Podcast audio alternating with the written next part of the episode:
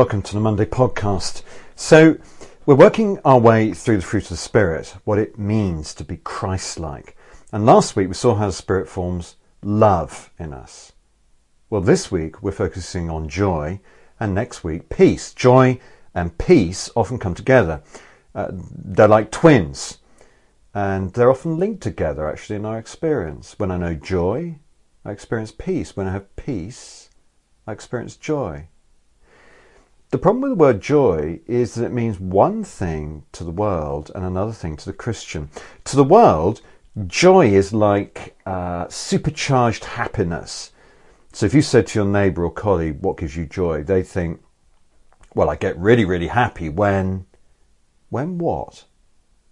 Well, when I'm walking in the Lake District, lying on a beach in the Canaries, when I, when I take the dog out on a cold, crisp winter's morning, when I watch a waterfall cascade over some rocks, when I stand on top of a mountain and look at a beautiful sunset.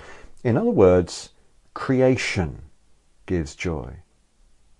Someone else might say, well, it's my family that gives me joy. It might be a big family reunion, or perhaps it's it's meeting someone for that second date, or a, or a curry with your sports team. For these, it's relationships that give joy.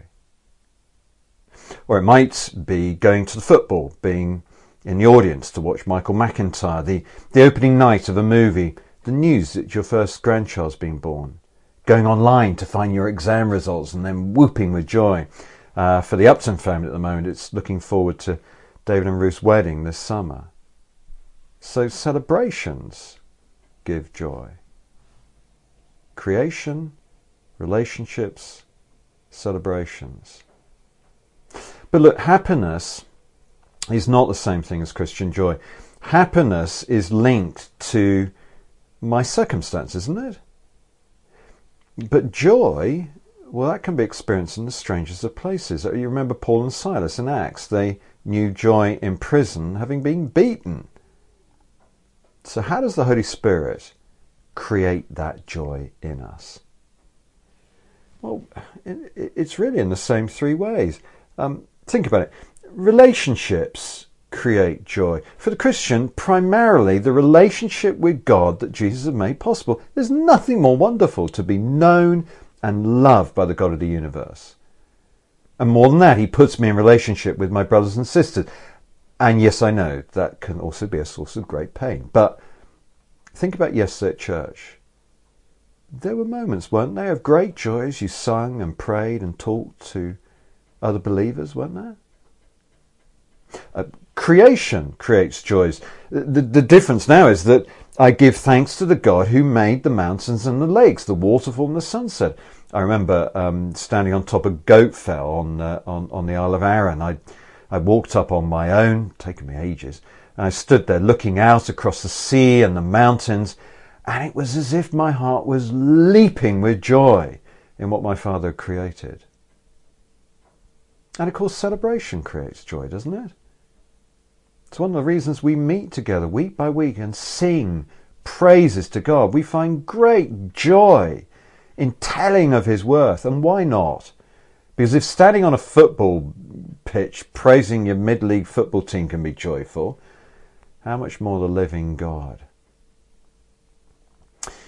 But actually, as Christians, we have a fourth thing that creates joy and that is the anticipation of these three. I don't know about you, but I I I, uh, I have a I have great joy in thinking about a, a holiday that's coming up, or a or a new car, or a Christmas meal, whatever it is. And if it's really exciting, then what do I do? I start to count down the days. Well, isn't that what we do as Christians? I am looking forward so much to that day when I see my Lord face to face and I'm with my brothers and sisters where there's no sin and death. I'm looking forward to the beautiful new creation we'll be standing in, where words like pollution and climate change don't exist. And I'm looking forward to a celebration, oh, that will make all our celebrations look like a kid's birthday party, the wedding of the Lamb and his bride. All these things the Holy Spirit can use to create joy in us that doesn't depend on how my day is going or how I feel or whether my job's okay. One of the saddest things as a leader over the years has been seeing people lose their Christian joy.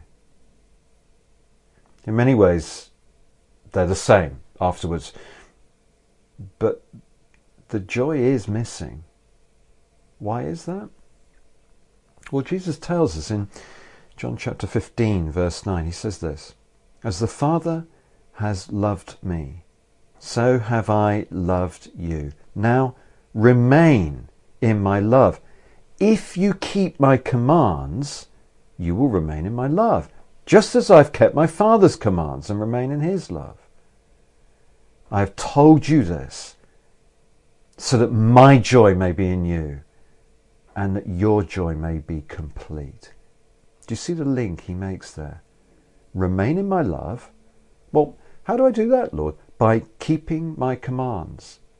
I don't want to be disrespectful, Lord, but that doesn't sound much fun. Oh, really?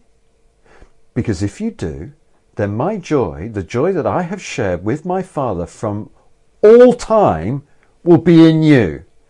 And your joy will be complete, full to overflowing. See, when people walk away from Christ, it's that joy that is the first to go. You can see it in their eyes where once there was life, there's now a dullness. Can I urge you to keep on walking with Christ? To keep in step with the Holy Spirit. If there is something pulling you away, please take that seriously. If it's a temptation that you can't resist, talk it over with someone as a matter of urgency. Because as leaders, we want to know Christ's joy. And we get that by gladly obeying his commands and submitting to his lordship. And just as it's obvious when that joy goes, so it's obvious when that joy is present. You can think of some people, can't you, in our church family who radiate that joy. Why don't you pray this week, Lord, create that fruit in me? so that as Nehemiah said, the joy of the Lord may be our strength.